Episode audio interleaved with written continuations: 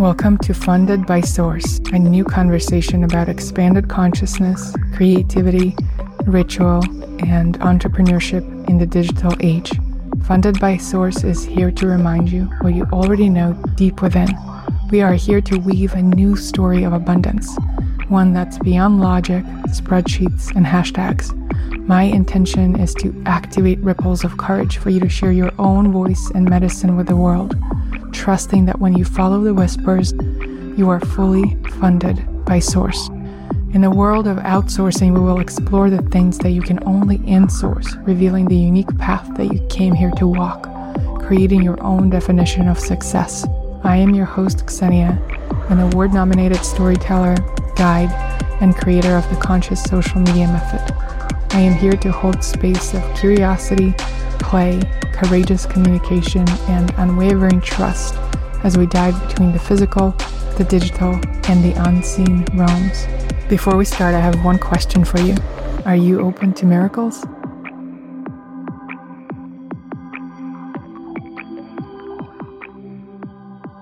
My guest today is Lopa van der Mersch.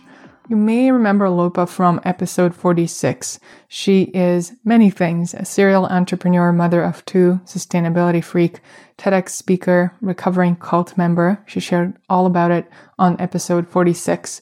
And her adventures have taken her all around the world in search of health, spiritual fulfillment, and boundless energy.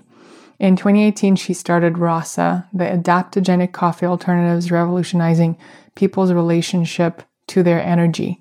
They have over 100,000 customers, and the company growth has been nothing short of incredible. This is going to be a super insightful conversation covering entrepreneurship, business being its own being and how we can allow it to be the fullest expression of what it wants to be, stepping out of the way and being the vessels that we are meant to be. We talk about the Indian martial art Kalari that Lopa does daily and introduced me to, and it's been changing my life as well. We discuss being resourced, practicing presence. Lopa shares her specific tools to being present in her body as she runs her business. We talk about being transparent as a business owner, plant medicine, lessons from being off social media for two months, and the totally new and radical approach to funding and community building that Lopa is preparing to take with her business, Rasa. Probably by the end of this episode, you will be craving a cup of Rasa.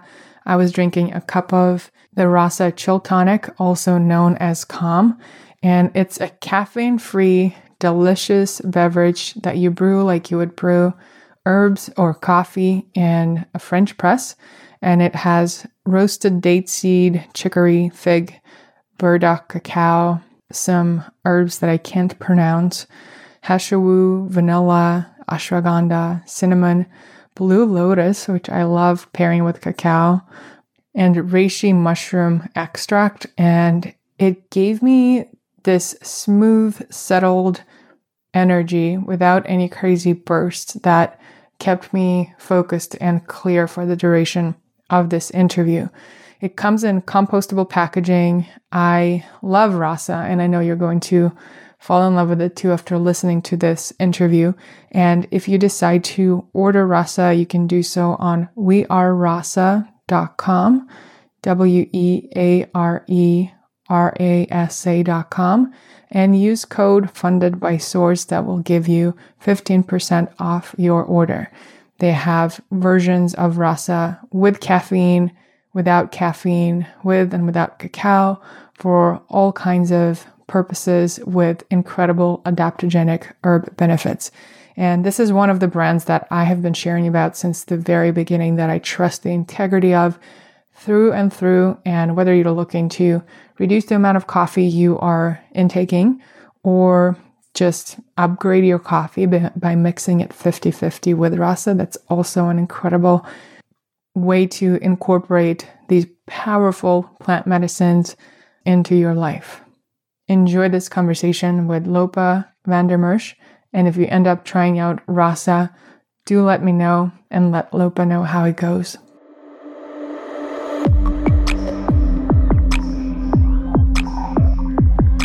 Before we dive into the episode, I want to tell you about my go to marketing tool and the sponsor of this episode, Tailwind. Pinterest scheduling with Tailwind helps you grow your business with more traffic so you can spend time doing what you love. For me, it's walks in nature, cacao, and yoga. You can create your pins right from your Tailwind dashboard, and Tailwind Create is a new tool from Tailwind that allows you to create beautiful pins faster than ever before. You can generate, personalize, fine tune, and schedule pins to drive traffic to your content in no time. I personally love Tailwind and use it and could not recommend it enough. Quick pro tip I recently reached 1 million views on Pinterest, and I attribute it to two things.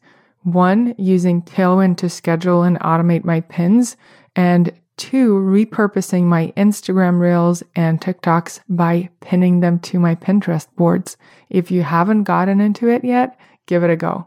And if you haven't tried Tailwind yet, go to tailwindapp.com slash funded by source to get $30 off a paid plan. That's Tailwind app, T A I L W I N D A P P dot com slash funded by source.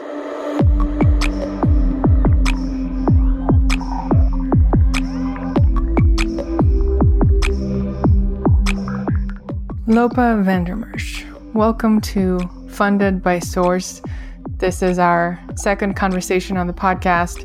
And last time we spoke, you had shared some really incredible things that disrupted how I think about business, how Divine connects with business. And you also had shared that the business had grown 20 times in one year, and that was three years ago. So I'm excited to catch up with you on all things business, but also on all things Kalari, which we will explain in a moment. yes. Thank you so much for having me. It's wonderful to be back, Ksenia. So I never go on Facebook. And the other week, end of May, to be precise, I somehow, I think I accidentally pressed Facebook and I ended up on my home feed. I don't know if they call it that anymore. And I saw your post, and with your permission, I'm just going to read the outtake because that's what really got me and changed my life. Absolutely. Okay. So you said on your Facebook page, Kalari is said to be the oldest martial art and also offers a full path to liberation. The training is rigorous. I'm in the best shape of my life, bar none. Like, you should see the shit I can do with my body. It brings me glee. I once watched a video of some foreigners learning Kalari who said that doing three hours daily of Kalari was more physically intensive than doing six hours daily of Shaolin Kung Fu. But beyond that, there's an incredible beauty and gracefulness to the movements and their impact on marma points, subtle energy centers of the body. Leaves me energized and with greater access to awareness all day after practice. And it's so very complementary with yoga practice to boot. So that post got me to sign up for a three month Kalari training program within days after this. And I'm in month two, and I can confirm that it is intensive. I am not tapping into enlightenment yet, but it's been quite fun. And I know that my body has been craving something challenging that is beyond the things I already do to move. And the kind of cathartic experience that this provides has been incredible. So I first want to start by saying thank you for sharing this and for re entering the world of social media because if this doesn't remind you of how much impact we have when we show up and share what matters to us, I don't know what will. It's a really good point as well. And there are quite a few people that signed up from that post. And um, I hear from them periodically. And it's just, you know, I mean, it might be, I don't know, five or six people or something like that. But still, these are people whose lives have been changed by by doing this and it's just you know me sharing something that i love and it is a, a great experience and expression of the impact that we can have through this matrix of connection that is social media. So, what is going on with you and Kalari now? Because you started last fall. How does that play a role in your life, rituals, routine as a mom, as a CEO, as a human? Yeah. At this point, it's literally almost like my entire life hinges around this class that I have every morning. um, and so I practice five days a week with my teacher, our teacher, Nikhil. And I wasn't able to, you know, this was a tricky thing because he has an evening class and that's the one that I was doing. And then our, the, in US, the time changed fall back happened or no spring forward happened and India doesn't have a time change. And so it just ended up being right in the middle of family dinner. And I was like, I can't, and I'm not going to be able to do this consistently. And uh, so we figured out a time to do a private class. And it's the one that I'm anchoring around everything around, you know, and it's, it's really valuable to have one of those anchor habits that's just like, you know what, no matter what, I'm going to do this.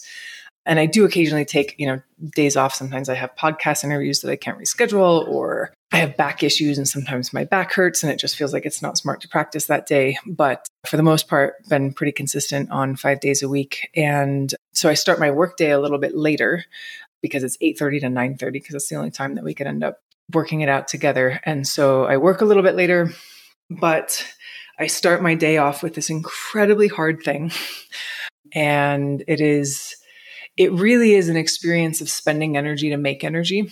Like it's giving me more framework and perspective on you know what are the things in my life that i'm giving energy to and sometimes a tremendous amount of energy but it's also returning energy back. And so there's this regenerative cycle. And uh, Kalari is absolutely that for me. And i think the you know it's very like if you have strength in your body you have strength in your mind you have strength in your life. Like our body is the is the basis of our manifest experience. It's the most tangible of those. And if you work with the body, and this is the whole yogic practice as well, if you if you work with the body and that lays the foundation for all of the other levels of awakening and the more subtle layers of awakening. And so I really experience a lot of insight through doing it. I, you know, if I'm having a really hard time, sometimes it just I move it through my body. I literally feel like I sweat it out. Um, and uh, you know, I've learned some some pretty deep life lessons already just just through doing this practice. And I've done yoga for many many years, and I love yoga. But there was something similar, like you said, for me with I wanted to be challenged more, and there's something that my body just loves about like being really fucking strong and um, you know really kind of going to the edge and yoga is not really like there's a lot of edges that you can push in yoga but the the idea of like really pushing yourself in yoga is not quite the right alignment for that type of practice.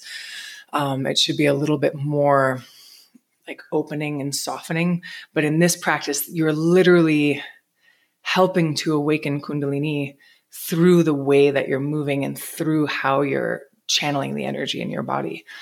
And uh, something about that is just really really working for me I love that concept that you brought up about spending energy to receive energy because I think in the world that we're in, it the narrative is often protect your energy at all costs and you know be very wise where you put your energy in.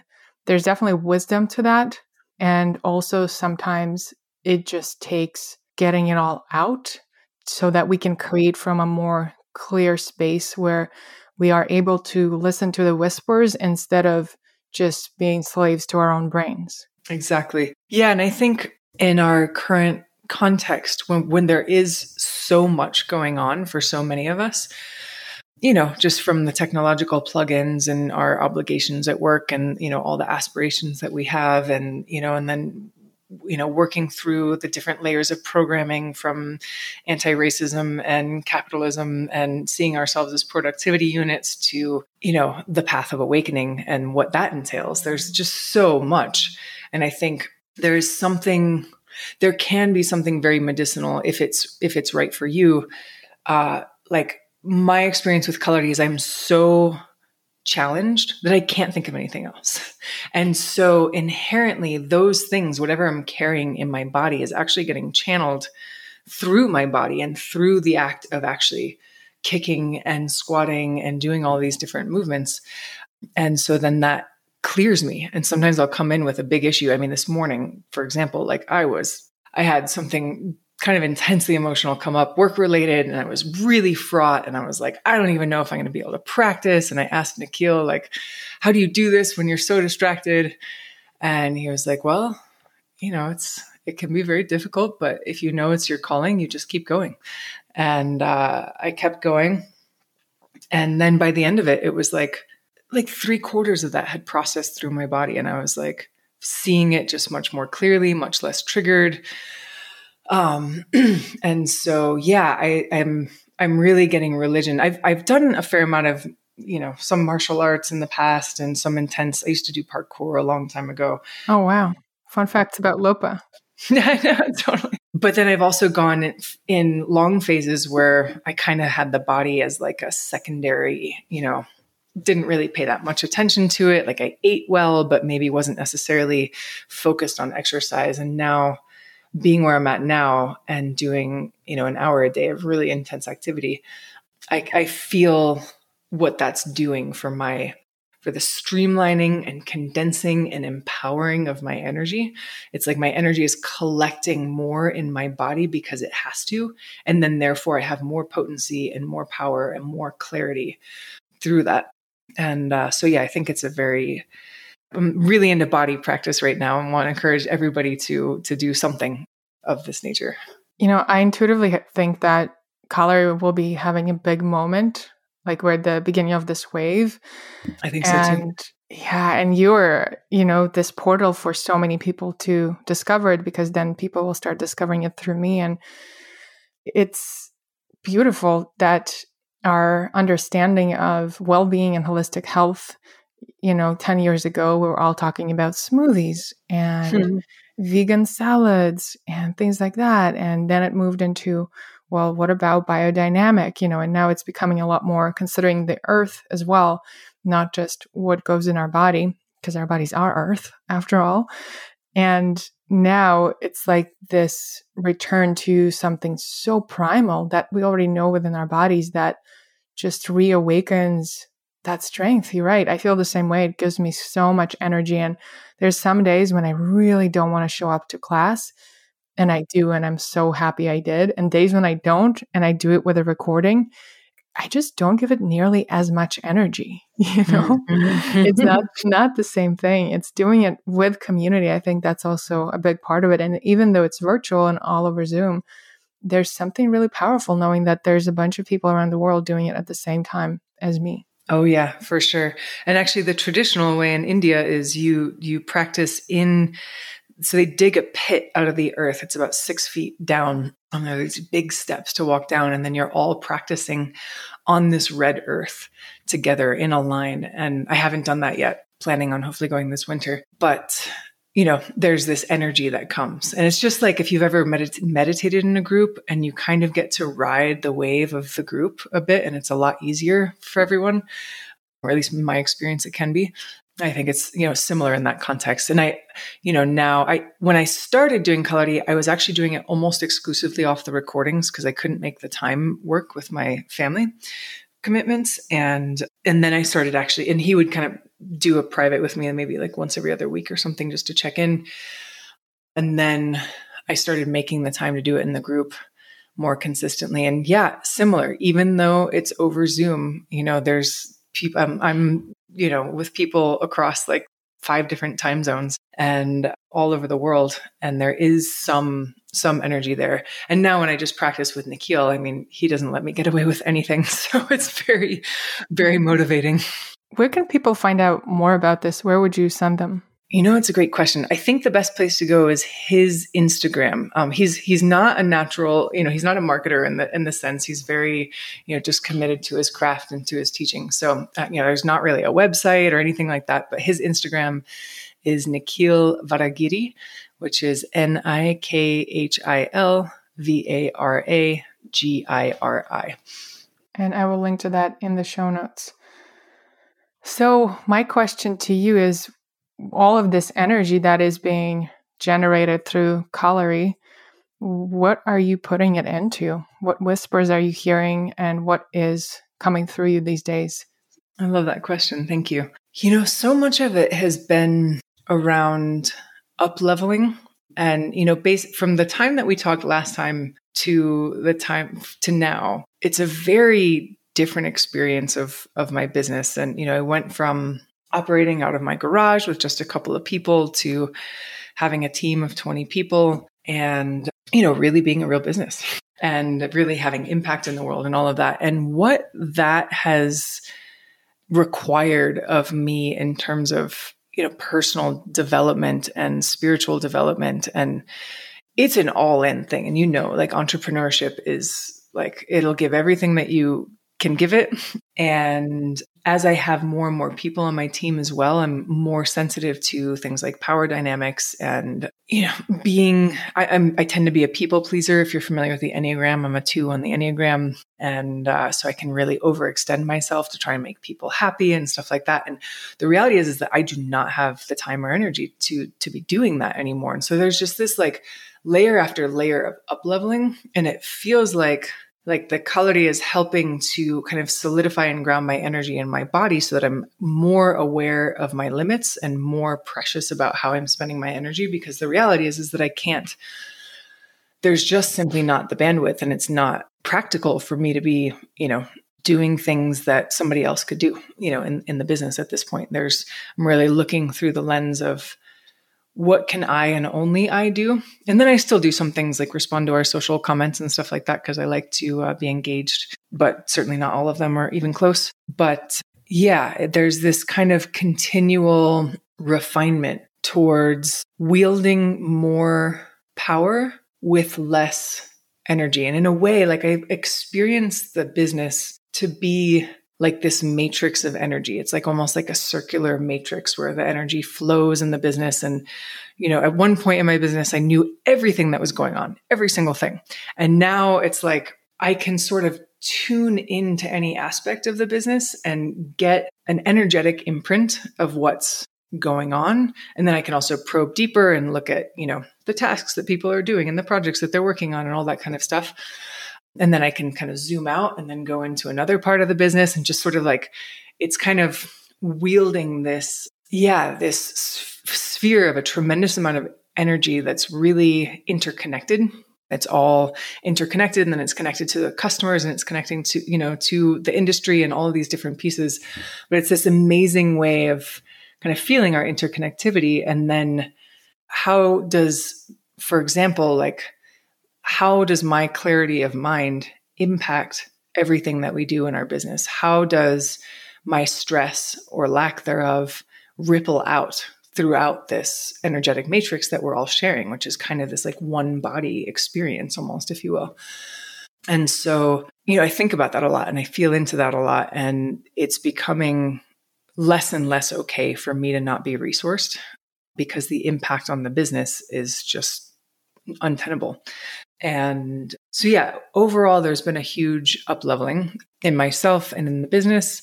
And then, you know, lots, lots of growth in the business and lots of directions that we're going into to kind of continue to be more and more in alignment with our values and what, what we want to create and how we're going to acquire those resources that are going to allow us to, to hit the growth that we feel like we can have.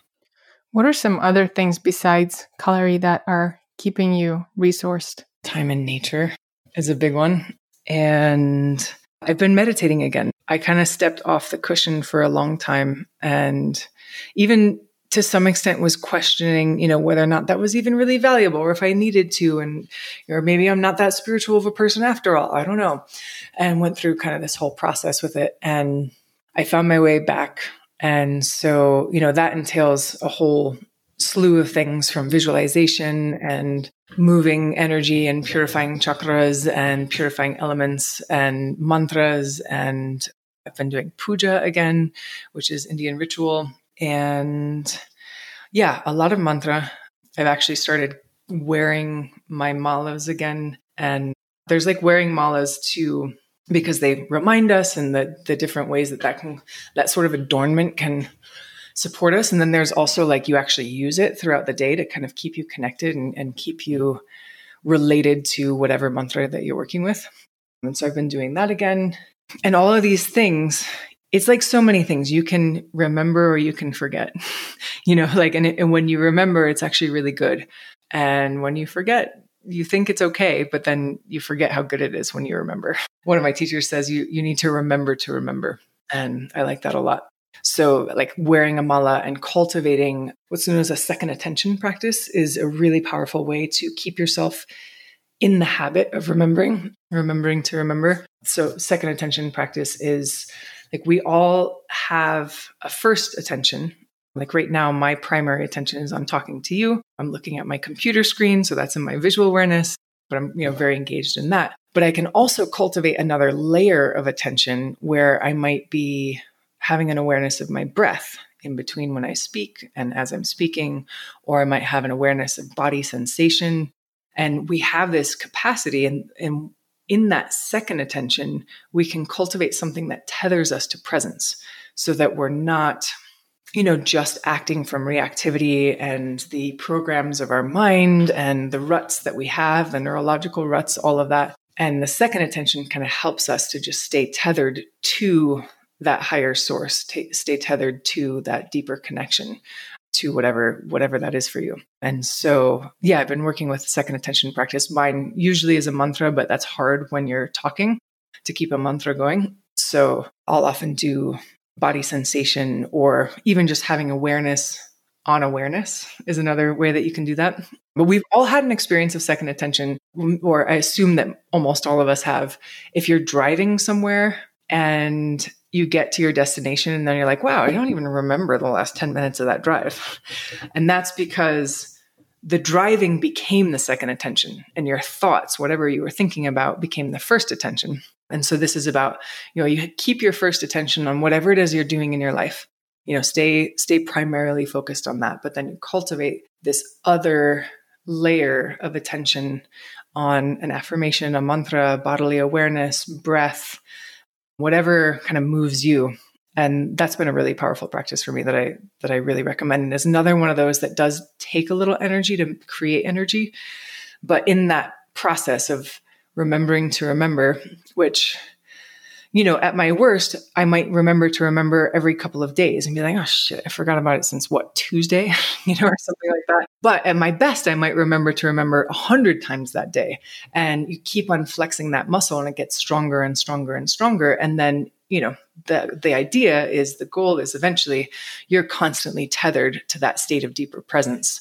And what that allows to open in you because you're building this container of deeper awareness that like is opening you to spirit that that's a really powerful thing and so that that cultivating of that awareness and being aware of being aware is i think one of the most powerful and easiest but also really not easiest ways of awakening Another practice that can be very helpful with awakening is curating the best memes on the internet and posting them on your Facebook. I haven't seen you do that for a while, but you're usually my source of memes.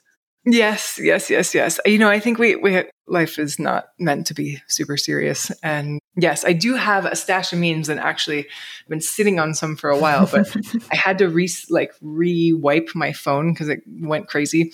It went berserk. I lost all my albums, and I was like, I had like twelve hundred memes in there. so I have to go back and be like, okay, what was the last meme I posted? And then here's the 40 memes that I've gathered since then. And yeah. That's a talent. oh, I do want to ask you something about the remembering to remember. And that is when you remember to remember, how does that feel? Mm, like coming home. Yeah. Mm. Um, mm. and it, yeah, I like, I could elaborate on that more, but it, it I think that's the, the biggest piece. Would you like to elaborate on it more while I sip on my Rasa Calm? yeah. There's it's like an opening and I almost I feel it visually a bit. Um, I'm, I'm a pretty visually oriented person. We all are in terms of our five senses. We tend to those of us who have sight um, be more visually oriented than anything else. I mean, think about it. Like, how much does your do your eyes drive you compared to your sense of smell? But it's like my peripheral opens up just a little bit and like I'm kind of as though I'm letting the light in to my eyes instead of kind of seeking out with my eyes to like grab the light out there. It's like the, the light can kind of fall into my eyes a little bit and there's a settling back into my body. I think this is another thing too is that I I personally and I think this is not necessarily just me but also may not be everyone. It's like my consciousness tends to localize sort of in the front of my head, sort of ocular like in my eye area. And when I remember to remember it kind of just shifts back a little bit more towards the central channel and like I kind of rest back into myself and I inhabit more of my body with my energy. It's like my energy has the opportunity to fill my body instead of like, you know, in a way, like being a walking head, you know, or, or a talking head. And those are some of the things. And that might be more minute or more dramatic depending on the context. Like if I'm in the middle of a, you know, work negotiation or something like that, or some sticky HR situation at work, remembering to remember might be like, oh God, that's right. Okay. So I'm not just this freak out right now. there's more going on here and it might be a pretty like small but very helpful perspective gaining but then when i'm in nature for example in in big nature it might be like wow i i am not just this body and like there's a whole expansion of my sense of self and my energy feels like it goes 12 feet above my head and maybe i'm actually experiencing some aspect of i am the consciousness of everything that I'm seeing. And so, you know, it there's a spectrum. And you know, it doesn't it's not always fireworks. And I would say for me, you know, it doesn't necessarily tend to be fireworks. It tends to be more like I read some I read somewhere somebody was talking about like, wow, this whole awakening thing, it's actually nothing to write home about. Um, it is, but it's also everything. And I was like, yes, I really relate to this. You know, the act of opening our awareness and having a broader awareness and and having that sense of like what what would it feel like if I was the base source of everything? You know, all of consciousness. Like, what would it feel like to be wholly identified with that, as well as I am in this body? And so, like, we can kind of practice and like tune into like what would that feel like if we haven't had that direct experience ourselves and that can kind of cue us in a little bit more and a little bit more to opening more and more to that energy. I feel like we're planting so many seeds and allowing so many roots to sprout around such beautiful topics. And there's so many that I want to get into more, such as leadership and business, and how do you bring all of these practices while managing 20 people. And I definitely want to get there. But before we do, I just want to encourage everyone who hasn't listened to our first episode together, which was episode 46.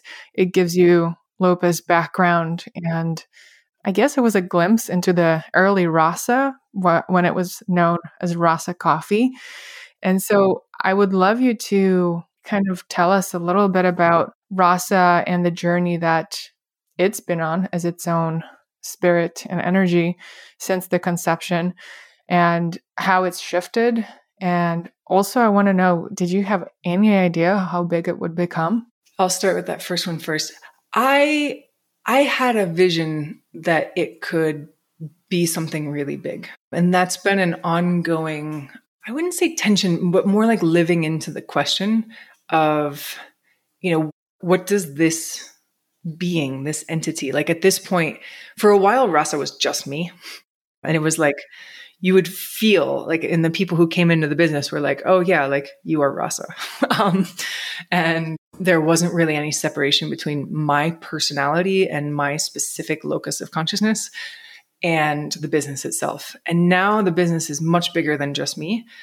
There is a lot of me in the business and all through the business, of course, but the business is its own being, it's its own entity. And that's one of the beautiful things and the beautiful manifestations of, of being an entrepreneur and being in business is like you're birthing literally another entity that has its own life force and has its own. And actually, in India, they recommend that when you are starting a business, you actually pick the astrology that you want to start in and you pick an opportune astrology and then you actually read the chart of the business sometimes um, just to you know sort of get information about how how it's moving in the different layers of karma and energy that we we're all steeped in And so, yeah, it has it has changed a lot and there's been this kind of ongoing question of like what does this business want to be? I have an idea, it can be something really big. And that's I think I started with that idea in mind, you know, like wow, this it, it was a little bit of like a this could really be big. You know, it could become something really big and we'll see. And I go back and forth a little bit between being like, because it could be really big, we, we should make it really big and kind of hold this pressure on it. Which, if you think about it from like a parenting perspective, you don't really want to do that to your child. You want to allow your child to be what it is and sort of help steward it in the process and let it be the most of what it's going to be, whatever that is. And so, you know, I I think that this child, this business has the potential to become a nine figure business and to be a culture changing business.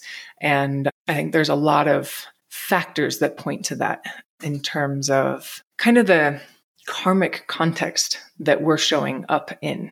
You know, a world where people are awakening to the amount of stress that they're in, a world where people are looking to energize in healthier ways, a world where there's just too much in general, and coffee can be a tool of the too muchness. Um, it can be a way that we override ourselves to continue to do too much instead of, okay, I just need to do a little bit of rest, or maybe I need to do some exercise, you know, to actually generate some more energy internally, or, you know, all the different things. So the ways we relate to ourselves as these kind of this commodified sense of self to project a brand to have a certain level of success all of these different layers. And i think that that people are starting to awaken to how that doesn't work. Like that's not real.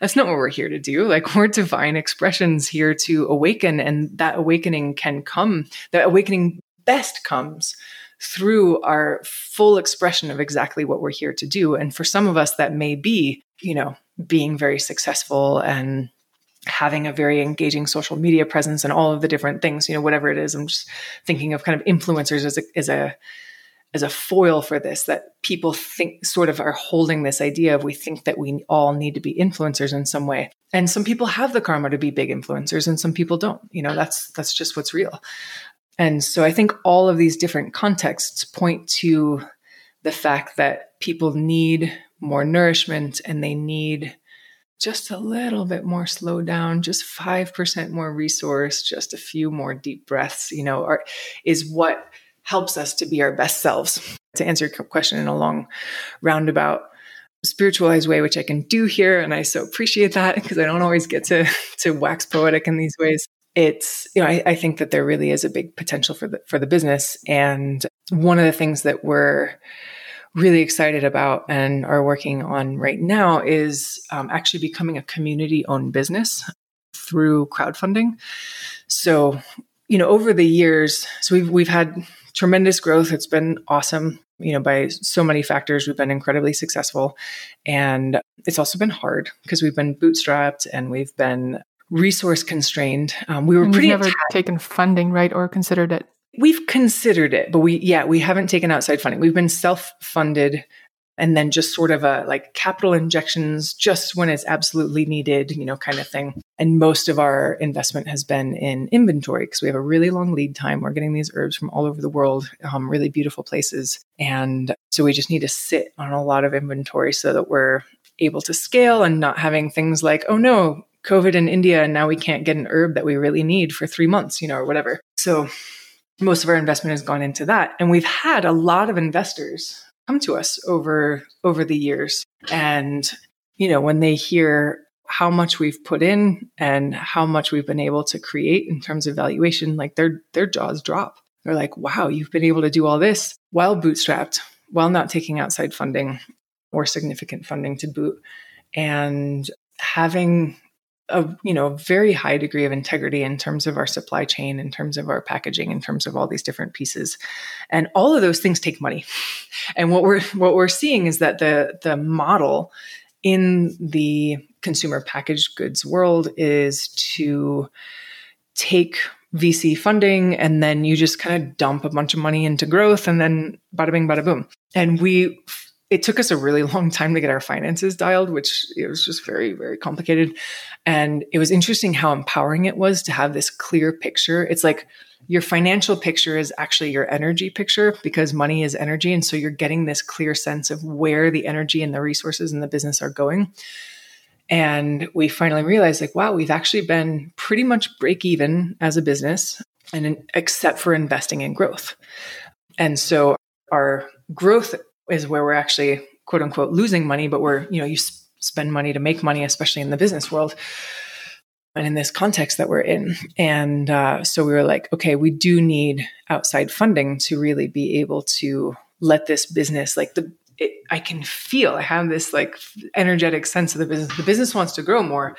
We have all the metrics pointing to that we have a very scalable, very financially healthy business. And so, and then, but then we talked to these VCs and most of them were like, yeah, you know, three year exit, five year exit.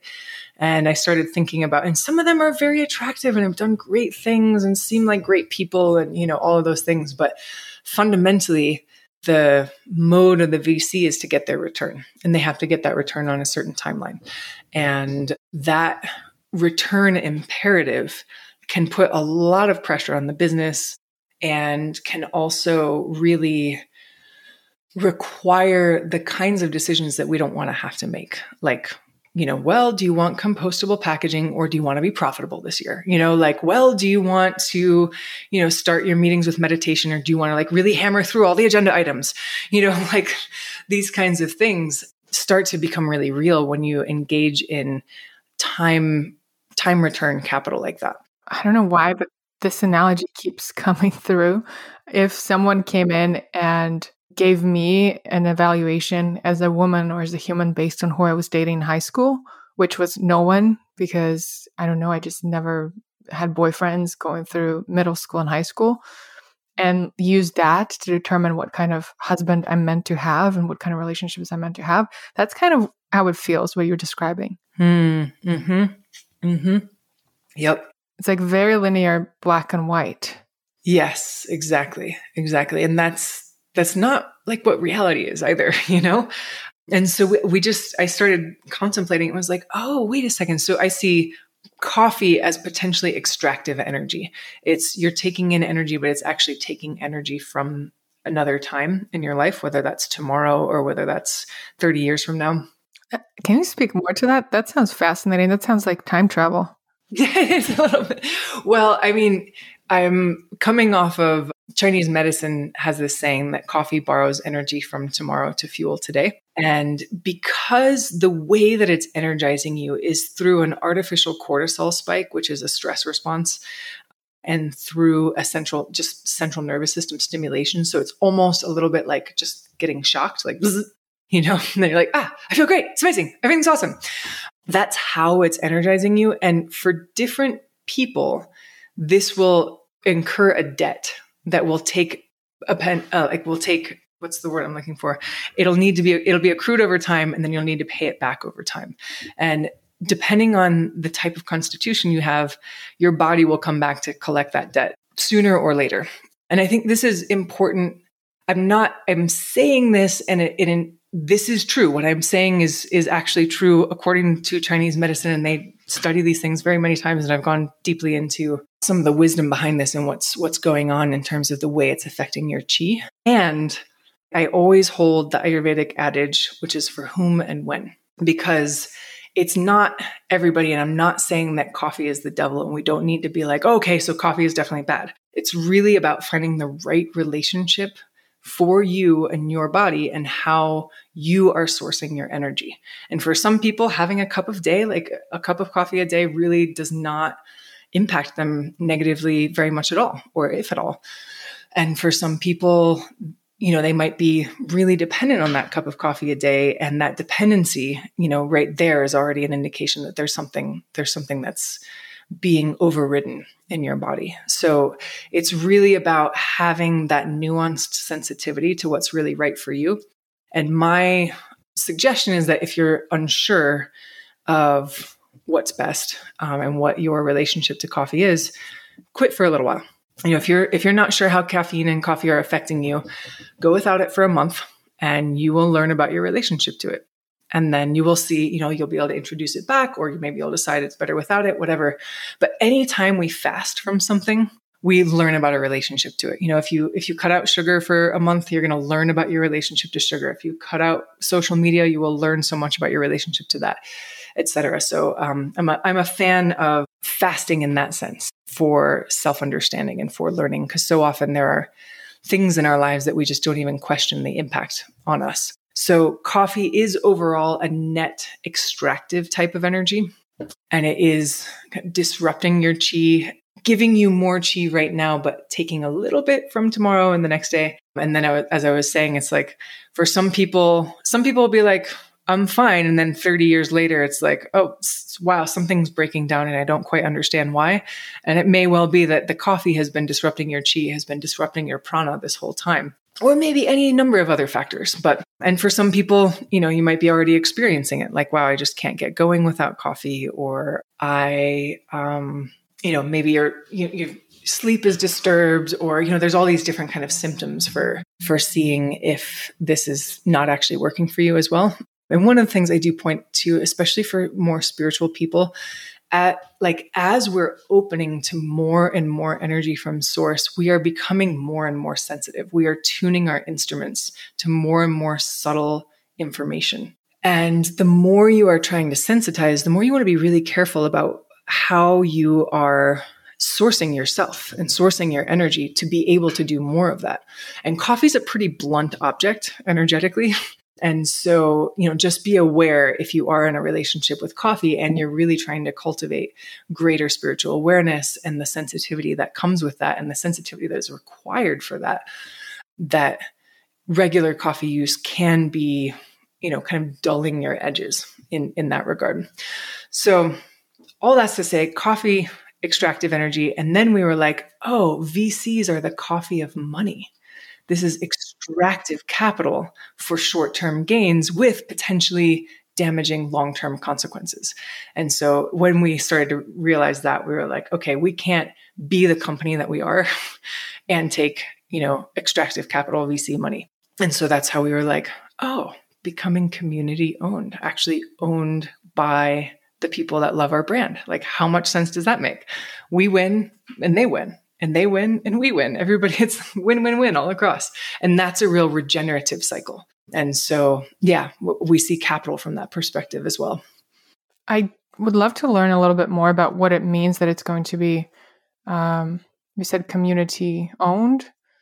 And also, I want to point out that I would like to believe that there are, and I know actually I have friends who are VCs who do have a totally different conscious and mindful approach to investing mm. that isn't like this. I mean, maybe it's worth a conversation. We can speak off the record, but I know that that exists and that it's possible. Amazing. Amazing. That's great to hear. And you know what?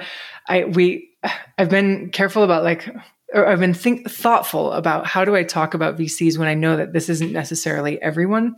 And I was like, you know what? If I put out there like VCs are like this, hopefully the ones who aren't will like raise their hands and be like, oh, wait a second, no, we're not. That's a good strategy. yeah. Um, so trying to like antagonize people a little bit into communication. That said, I would be definitely interested in, in having that conversation. And we are really excited about, and it feels really brand aligned to become community owned. So the context of that is we will be we're still not totally sure on the exact timing about of this, but it'll probably be like four to five weeks from now. Basically, making shares in Rasa available to the wider public. And so, crowdfunding in this sense, it's equity crowdfunding. So you invest a certain amount and you get certain shares of Rasa, and then there'll probably be some perks as well in terms of you know what that means for being a customer, and you can get additional investment by enrolling your friends and stuff like that. And how is it different from VC? Is it in that there's no control from the people and there's no say, or what's the difference there? Well, VCs generally do take board seats and they do have some sort of voting share. And in crowdfunding, it's generally not a voting share. But in our case, we really get excited about the idea of being really radically transparent with our customers and crowdsourcing. And so that there actually is this sense of of mutual ownership. It might not be in like the legal sense, but still being like, hey, here's what's going on in our business right now. What do you guys think? And, you know, what do you think our next product should be? And just getting more and more feedback from people. And so that we are actually, we've done this over the course of our whole business, but more like kind of quietly and now actually formalizing and making that a little bit more public where we are you know soliciting feedback and then integrating that feedback and literally you know adjusting the business within reason you know because sometimes you know people might not quite understand the context and you know all of these different pieces but we think that there's really a great place for becoming partially community owned and so owned by our customers. You know we might have a a base of you know a thousand customers 50000 customers et cetera to who actually own some shares in rasa. And so then as we grow and as our valuation goes up the valuation of their money goes up as well. And then they're also every time they're purchasing rasa they're helping their own valuation. Every time they're sharing with their friends all of that. And the the platform that we're going with the current minimum investment is $100 so it's you know not not a ton for some people that that will still be too much of course. And we're looking into whether or not we should see if we can bring that down as well just to make it even more democratic in that sense. And then they just changed the regulations to allow previously you could only raise a million dollars that way per year and now you can raise up to 5 million a year. Um, and so we're actually going to go for the full 5 million and that is going to give us a lot of growth capital to be able to really grow the business and to get into new channels and have rasa in more places where you can try it more at cafes, all of these good things. And then from there, we may look at getting a more strategic partner, one of these non extractive VCs that you're talking about, or there's a couple of folks that we have reached out to or that we have, have had contact with over the last few months that are like oh you actually you know might be a good partner and aren't quite a traditional vc or like growth equity capital and stuff like that. So yeah.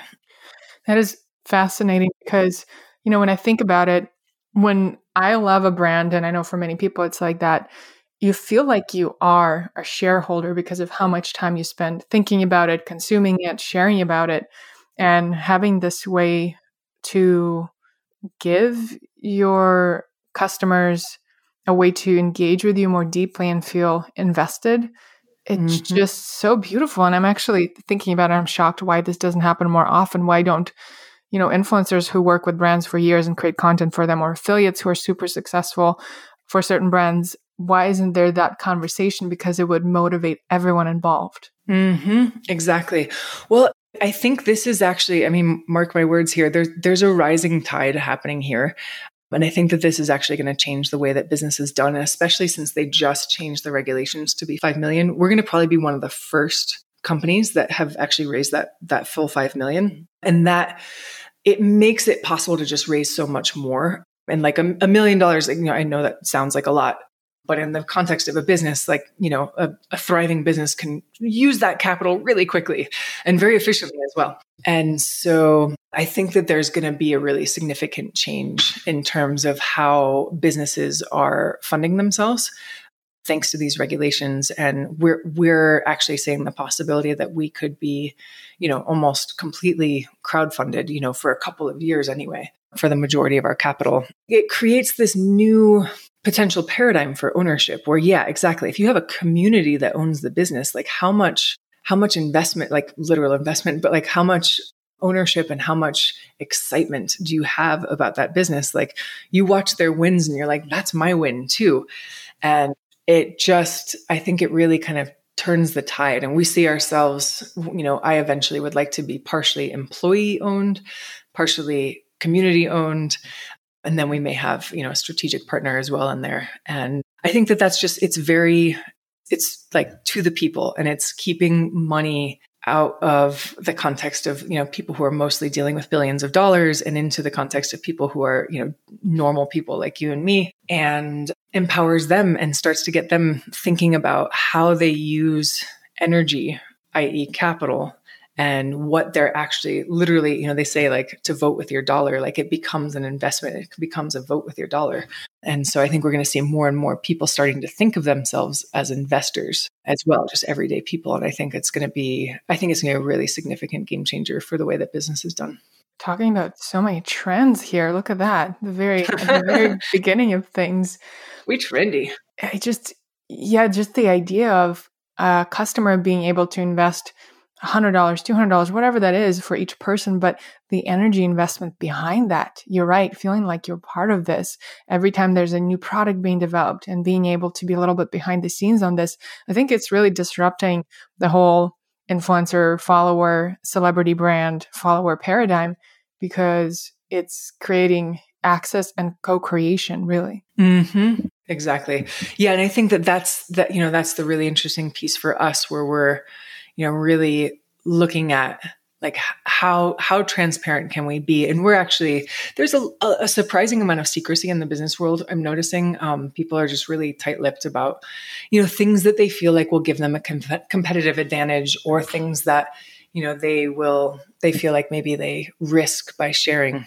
And one of the things that we've been reflecting on is you know whenever you're hiding something there's energy that gets stuck in there you know, it's just like anytime you lie or present a face in some way, like you're expending energy to kind of hold something in some framework. And then you're sort of like, well, who did I tell? And who didn't I tell? And who thinks that I'm this? And who thinks that, you know, like it kind of gets all, all stuck in there. And ours is a brand, we're really about energy intelligence like emotional intelligence, but being smart with how you're using your energy. And when you're transparent and open, there's actually a more free flowing channel of energy. And you could actually get more energy because of it, because you're just letting source in and saying, like, yes, yes, I will be exactly what I am. And if we do that with our businesses as well, yes, this is exactly what my business is the good, the bad, and the ugly. Here's all the different pieces of it. And so we're actually stepping forward to be a radically transparent, like almost like open source CPG business. And we're going to be sharing our margins and be sharing, you know, our revenue numbers and just be really public with basically anything that we feel like we can be public with suppliers. You know, like how can, how much more can we help other businesses by sharing our suppliers and by sharing which compostable packaging companies worked and which ones didn't and why and all of that kind of stuff. And there will be some things, you know, we're not going to air our HR laundry, for example. You know, we're not going to there are certain suppliers where like the supply isn't quite as secure because maybe they have a you know a small amount of supply and so we may not share that particular supplier because then we risk giving up the only supplier that we have for something for example stuff like that. But i think for most most everything else it's just going to be like fair game. You know what do people want to know? We will we will share you anything and you will get to be a part of this beautiful incredible journey that it is to create this business Wow, this is quite a long way from having one product. I believe when we spoke last time, you hadn't yet switched to compostable packaging and you only had the classic Rasa. And since then, anytime I see you launch a new product, it just blows my mind how, as a bootstrapped company, you keep creating those new formulas, selling out of them, continuously releasing new ones. So I would love you to speak to that, whatever wants to come through around developing product range, because I know there's some products that are super successful with just one and they stick to that. You've been experimenting and it's been so fun to witness that, but also drink the Joy Tonic and the Elderberry one. I haven't yet tried the sex one, but that sounds amazing too. And also on the other edge of this, what is next? What else is possible? You know, with those 5 million, you mentioned Rasa in cafes what else is part of your vision going forward? Yeah. So the product development has been interesting and in a way a little bit haphazard. I'll be the first to admit it, where we just sort of like would have a gut gut hit of like, well, yeah, I think we should do a sexy one. It's funny because we were actually working on the immune one just before COVID hit. And then we were like, God, that was good timing. um, you know, right on time. And uh, we, we pushed once we started, saw that that was happening, we pushed to, to get it out as quickly as possible. And with several of these products, so with Spicy Rose, Super Happy Sunshine, which is the Joy Tonic, and um, Elderberry, we intended for them to be limited edition products. We had no intention of expanding our line. We were like, great, we're going to do, you know, a thousand or a couple thousand bags and just, you know, sell out and then be done. And with each one, we just got the most amazing reviews and like hundreds of requests to bring it back. And, you know, in the context of spicy rose, like we've had people, you know, somebody told us that they had their first orgasm during sex. Wow they were like, I don't know what else I did different. And it just seemed like it was this. And I'm just amazed. This was incredible. And we've had a couple of people say, I'm pretty sure that I'm pregnant with a Rasa baby. um, thank you so much. What exactly, what kind of herbs or ingredients do you think might be stimulating those breakthroughs? Yeah. So I think I'm going to answer that in a little bit of a different way because I actually think that part of the way that Ben is our chief herbalist and does all our formulations, I think the way that he formulated it was really pretty genius because he was like, I could jack this product up with some really intense aphrodisiacs and really ensure that I make people feel something. But what I want to do, and this is a perspective that he takes on on everything, is like for us, it's herbal integrity, and we're going with tonic herbalism. And what it's doing in the spicy rose blend, particularly, is actually more deeply nourishing the reserves that fuel your sexual energy. And so it's less of a like, oh my God, I take this and now I really want to fuck. you know, it's more of like, how are we actually tending to the energy that gives us access to that creative potential and that sexual capacity. And I, so I think in that sense, it actually is in some ways more subtle. And, you know, like some people might drink it and be like, well, I'm not really feeling anything, but it's also more sustainable and it can go a lot deeper in that sense as well. And so it also is about what you bring to it. Like plant medicine requires participation.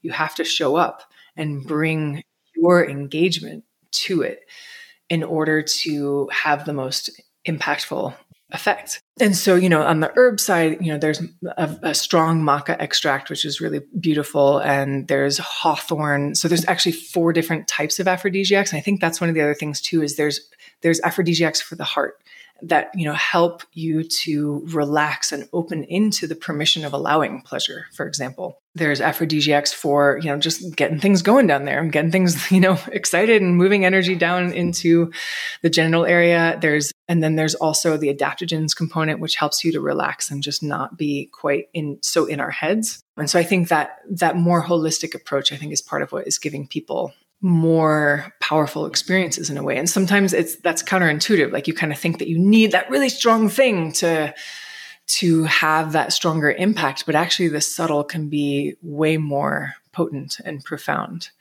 And I think that that's actually some of the medicine of what rasa is and some of the important medicine for our time. And I think some, like a lot of what your audience is really starting to understand and awaken to as well. So there was a little aside there you know, in same super happy sunshine and elderberry, we had people, you know, saying like they were on the front lines of COVID and, you know, just really helped them to keep going and feel like they were strong in their immune system and they hadn't gotten sick and all these great things. And then with super happy sunshine, I mean, like we had some reviews that brought me to tears with that one.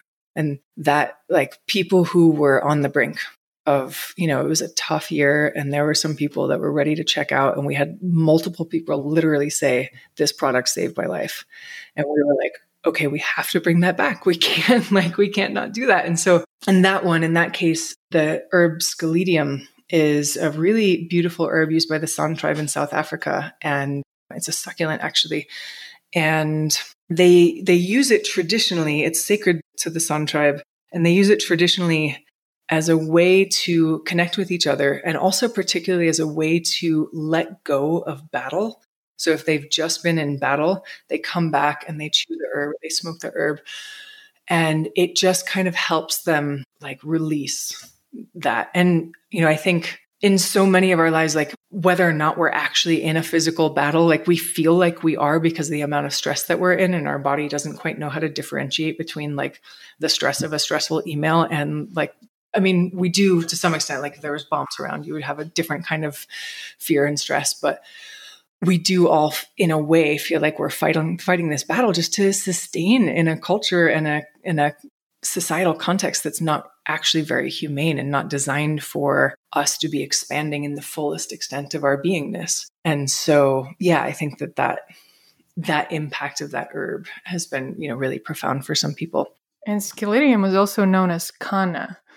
Yes. A friend of mine, Paige, makes chocolates with kanna. And in my experience, it's one of the most powerful herbs, probably just so present once you take it. In my experience, it's just so calming. And I don't feel all herbs, but there's something about kanna that is just so profoundly strong. So that explains it. Mm-hmm. Mm-hmm. Yep. It's and I've had Paige's chocolates. They're wonderful. As soon as I saw she came out with them, I was like, ah, yep, I'm buying yes. yeah, it's a really beautiful herb, powerful herb. And you know, I would say with with so many herbs too, this is something that I actually I learned from our herbalist. If you don't feel it, go ahead and try and double dose or even triple dose, you know, like a couple of times just so that you can have an impact of knowing what you're looking for because sometimes it is subtle. And if you have that experience of going a little further and being like oh there it is. And then when you have the smaller dose you're like now i know kind of what i'm looking for. And so these are ways that you can work to subtleize your energy more. Yes you know every time i hear you speak to plants and explain how and why rasa is formulated it just gets me so present and I feel like I expand my capacity to actually appreciate and enjoy the plants. It's kind of how cacao ceremony or any other plant medicine ceremony, because there's this sacred context around it. There's a preparation, there's a story behind it, there's people supporting you within the journey. It's, I think it's the same with any plants and really with anything in life. Once we create this intentional context that just really shifts everything. Yeah, it really is about how we do things more than what, and even more than why. Yes. So I know we're past the hour here, and I want to make sure I'll let you go, but there's two more topics that are on my heart, and I'm going to let you to go either both ways or just one or skip them altogether. The first one is plant medicine because I heard you point to plant medicine and I'm curious if there's anything else you want to share on that topic. And the second one is social media because I know that you took a break from it and you mentioned that taking a break from coffee and social media, really anything, it helps you understand your relationship and the dynamics of it better. So I'll let you take it over whichever way you would like to go. I'll go with plant medicine, and then if we if we want to take a minute and go on social media, I'm happy to as well. In part because plant medicine is so much like if I were to really kind of zoom out from the details of my life and look at the energetic imprints and the things that are really shaping and supporting me, plants are a huge part of that. And for me, tea and tea ceremony is a really big part of that. And then obviously rasa and all that I'm doing here. I think where where what's coming up to share, and I'm just going to go with that, is I have friends who have studied Ayurveda really deeply in India, you know, in an apprenticeship context, lived there for a long time, that sort of thing.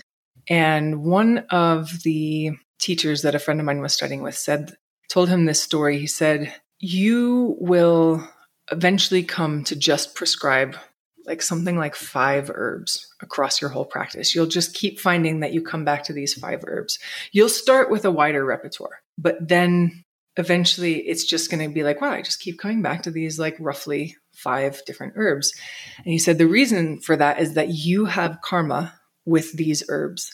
And the herbs are helping you, the plants are helping you to be able to work through your karma and to help manifest your dharma as well as you're going to also start attracting the people who have karma with those particular plants. And so I've looked at my own life context and noticed like, wow, I have, I definitely have some karma with us, you know, an array of herbs here at this point. And we have 12 herbs in our core formula.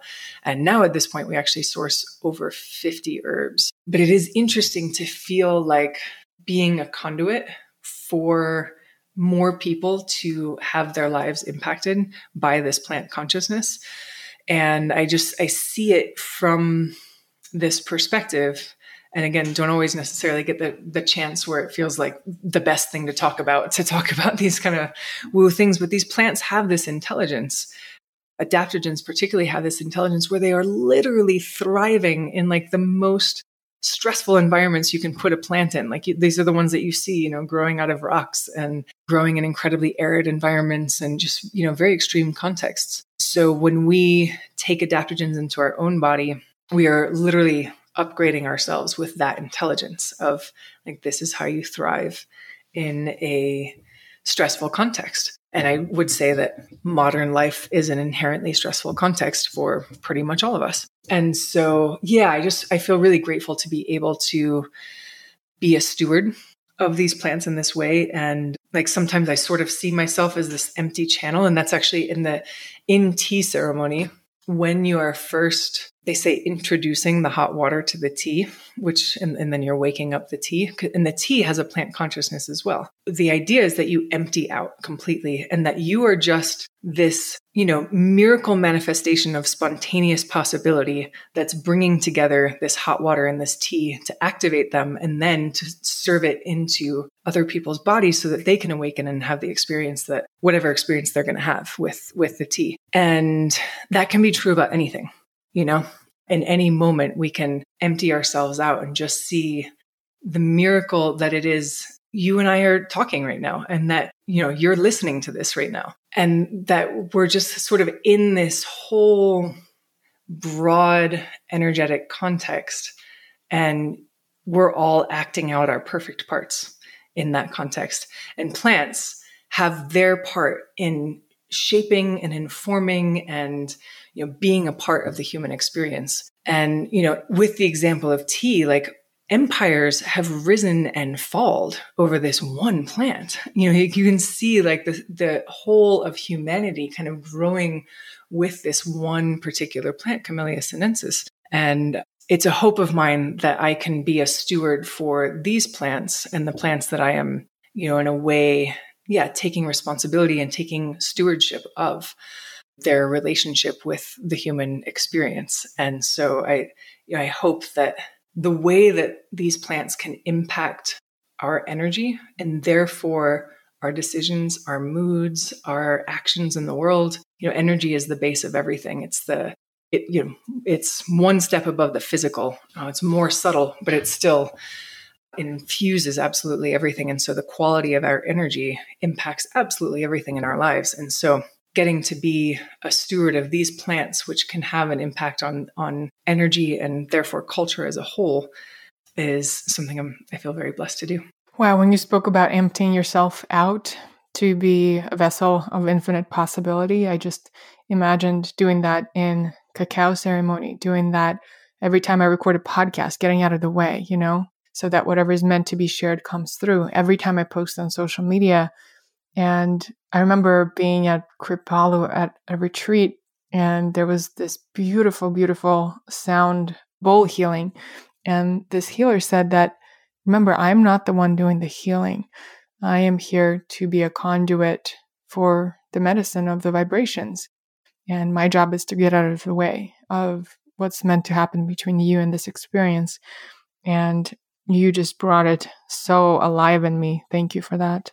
Mm, amazing. And I, I really appreciate the way that you took that one ceremonial moment and then expanded it out into all these potentials and opportunities. So, uh, speaking of opportunities, the social media one. Last time we spoke, you shared that social media has played a huge role in Rasa's growth. So, I would love to hear both your personal relationship perspective, what was revealed to you when you were away from social media and what pulled you back in? And also, how do you manage it as a leader of a company? You know, I know that you don't deal with a lot of the day to day tasks, yet you still tap into the energy of it and set some of the tone there. Yeah. So I I pulled away because I realized that the way I was engaging with it was not serving me. And it was like really just scattering my energy in a lot of different places. And I think that this is probably from an energetic perspective and the ways that we're cultivating our energy, this is maybe the most important aspect to just keep an eye on and keep yourself really honed on because you're splitting and transitioning your consciousness across often many different things. And it's also very rapid, you know, and so like, you know, we're skimming through so many different you know posts and so many different comments and you know it's all this kind of short form content consumption which I remember I like I started to get scared when I had this dream that felt like it existed in Instagram. It was like I was like going into people's stories and I was like, whoa, whoa, whoa, whoa, okay. Let's kind of pull back here. And there was also you know, I'm really cultivating this practice of tuning into the quality of my energy, being intimate with my energy state, which helps me cultivate energy intelligence, which helps me take that next step into energy integrity. And so for me, to have energy integrity at that time, I needed to step away from social media completely. So I deleted everything. I stepped out for, I don't know, like two months or something like that. And while I was there, one of the things that I did notice was that even in just those first couple of days, it was like more consciousness. Like it was like almost like fragments of consciousness were returning to me because, in a way, I, at least the way that I was engaging with it, I was almost like it was like I was leaving little parts of myself around the internet, like little bits of my attention instead of consciously coming back and being like, okay, I just did all of this stuff on social media. I interacted with maybe 50 people just now.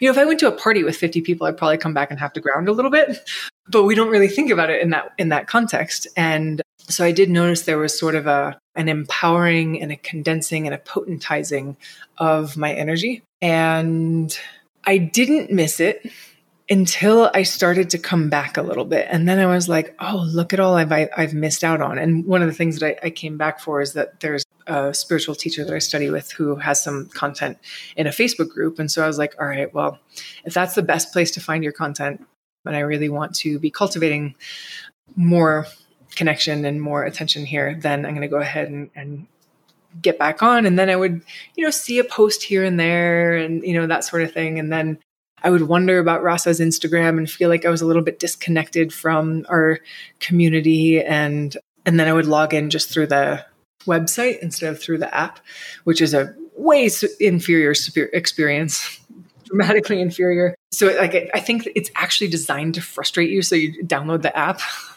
is my guess. And so I started to notice a little bit like, oh, I've missed some events, I've missed some some different things. But one of the things that I noted is that I was also like I had stopped I had stopped producing. I had stopped putting myself out there for a couple of years in part in a large part because I've seen so much divisiveness in the social media context as things get increasingly politicized and I just saw so much rigidity in the perspective and it felt like you know, and especially around COVID and everything, like if you, you know, just as a, like a dramatic example, but very real example, you know, if I had a friend who was unsure about whether they were going to get the vaccine or not, then they're like, "You're a Trump supporter," and I'm like, "My friend's not a Trump supporter." Wait, like, how did you just draw that line? you know, like she's unsure for personal health reasons that are pretty valid, and I know them pretty intimately. And so, you know, it just seemed like there was more and more of that, and more, you know, fundamentally, like everybody falling in line with a certain line of propaganda and you know like and not actually thinking and not actually feeling like people could be really free and actually be themselves in this social media context and i was just like wow this doesn't feel like a place that's safe to express for me and and for me to be my full self and of course like i would i want to be in a context where it's just like i don't care what people think i'm just going to put myself out there but the reality is that there's also a lot of energy spent in that context of like, oh, this person misinterpreted this thing I said, and now I have to correct it, or I don't correct it, but then I'm still kind of holding on their projection, and that's kind of on me. And, you know, there's just all this stuff that can kind of go on there. And I didn't feel like I had the the energetic bandwidth to be able to navigate that. And so came off.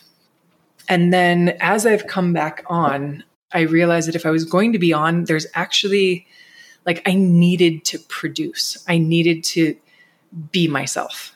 Like I needed to put myself out there because otherwise I was just consuming. And that also was kind of causing some like literal indigestion, like energetic indigestion, where I was just taking in what other people were saying. And then I wasn't kind of digesting and spitting out whatever it was that I think in that context. And so I've been just sharing more of my experience and I'm as I was talking about earlier, like transparency, I think is actually an energy cultivating practice. It's a way of you put yourself out there, but then you're expressed and then more energy comes in in a certain way. It's like you've been yourself. And so there's a little bit of almost like an energetic reward where there's like, oh, now there's a little bit more of yourself to be. And so I've been putting myself out there more and just, you know, being really vulnerable about what it means to be a business owner and, you know, all the, the ride that that's been I don't have a ton of time. Like I, think it could be useful for me to use it as a journal and like do it almost daily, but I just don't really have time for that. And I, I really, I think about the content creators out there and I'm like, wow, this is, it's a job. It is definitely a job. And then I'm staying away from anything hot button because I just, I'm sort of choosing how, consciously choosing how I'm navigating. What, what do you mean by hot button? Like not posting about, you know, the vaccine or, you know, anything that kind of falls into this like current line of something can that can create division yeah exactly like there there are certain i'm sure i could map it out and it would be interesting to see it visually but like politics you know i'm just like not not having it at all right now and it is unfortunately that unfortunate that many things have become politicized it's a very interesting experience and i totally hear what you're saying about you know when we put ourselves out there people are going to misinterpret certain things and i totally hear what you're saying and it would be interesting to see that map because it probably is ever expanding and people can turn anything into a political issue. Yeah, exactly. And I think that's, I feel like it's in some ways the death of thought and the death of, of critical thinking and the death of being ourselves. And, and in that, we lose a certain amount of variety and connection and all of that. So I, I, you know, I really hear you on that. And I think in, in this context, you have to be a little extra judicious about how you're using your energy on social media because there's just so many more things to hook it and so many more ways that we can kind of get pulled a little bit outside of ourselves. And I do think that sourcing from within is where we're going to find the greatest healing and how we live our lives is the most important thing. And there's a lot of yeah, there's a lot of virtue signaling out there, I think, in, in this context as well, where people are like, oh, well, if I tell you you're bad, then I don't have to do my own work, you know, in, in a certain way. Um, or if I tell you you're bad, then I've done my job to make the world a little bit of a better place. And I agree that, you know, if you look at, for example, Brene Brown's work on shame, and she's very devoutly anti racist and does a lot of anti racist work in the context of her podcast and her content. And I never experience it in the context of shame because she knows how ineffective that is at actually driving change. And I'll also hold that, you know, I really understand that many black people and many BIPOC are also fucking fed up, you know, and so like they're they're expressing a, a right righteous amount of anger. And I completely understand that. And I think where I'm actually getting a little bit more caught up is I see a lot of white folk who are like out there policing and just like, okay, guys, can you please just go do your own work, please? and like there are better ways to to contribute to society. So I've been much more judicious in how I'm engaging with it and just you know, not scrolling like I was and that sort of thing. Like if I find myself scrolling, I'm like, okay, let's go pick up a book because, you know, or I really ask myself, like, what is it that I'm looking for right now? Like, what is it? Often I'm looking for some kind of connection or some kind of like hope or possibility and so if I can just unplug from that moment and be like, okay, what's going to give me that? All right, let's sit for a couple of minutes, do a few rounds of mantra, do, you know, read a book, go snuggle with my husband, go snuggle with my kids, get my feet on the earth.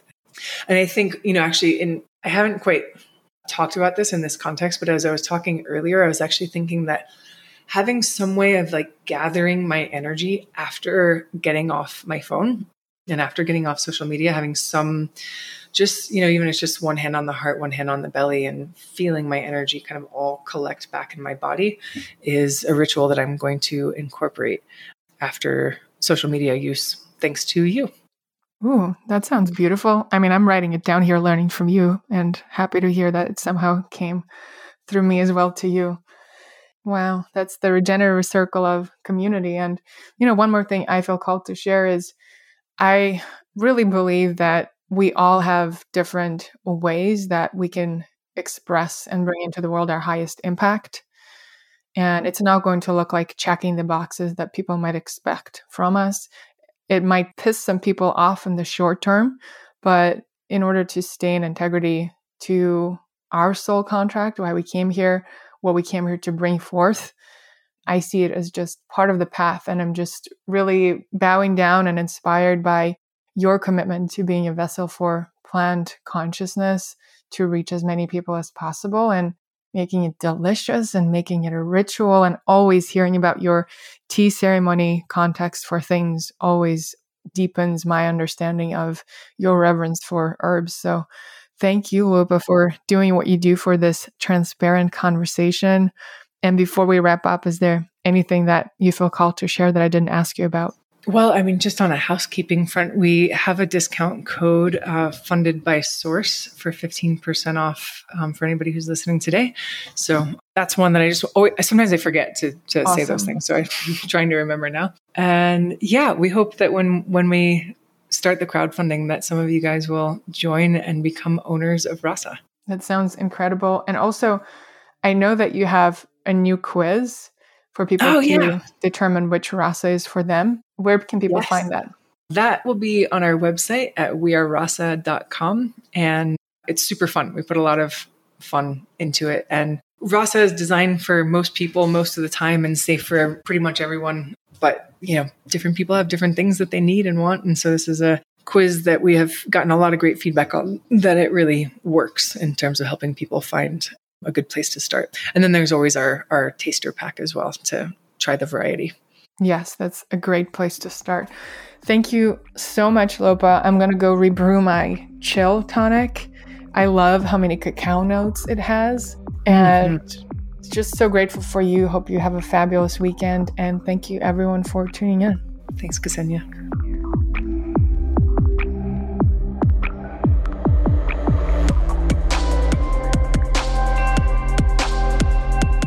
If you're moved by what was shared in this episode and not sure how to take action, start by writing down what moved you. When we notice abundance in all shapes and forms and honor it, it grows. And if you're called to share the podcast with someone who you know is ready to receive it, follow that. Find all episodes, show notes, and current offerings on fundedbysource.com. Subscribe to Funded by Source on Apple Podcasts. Leave a rating and a review and take one deep breath into the knowing that's already within you.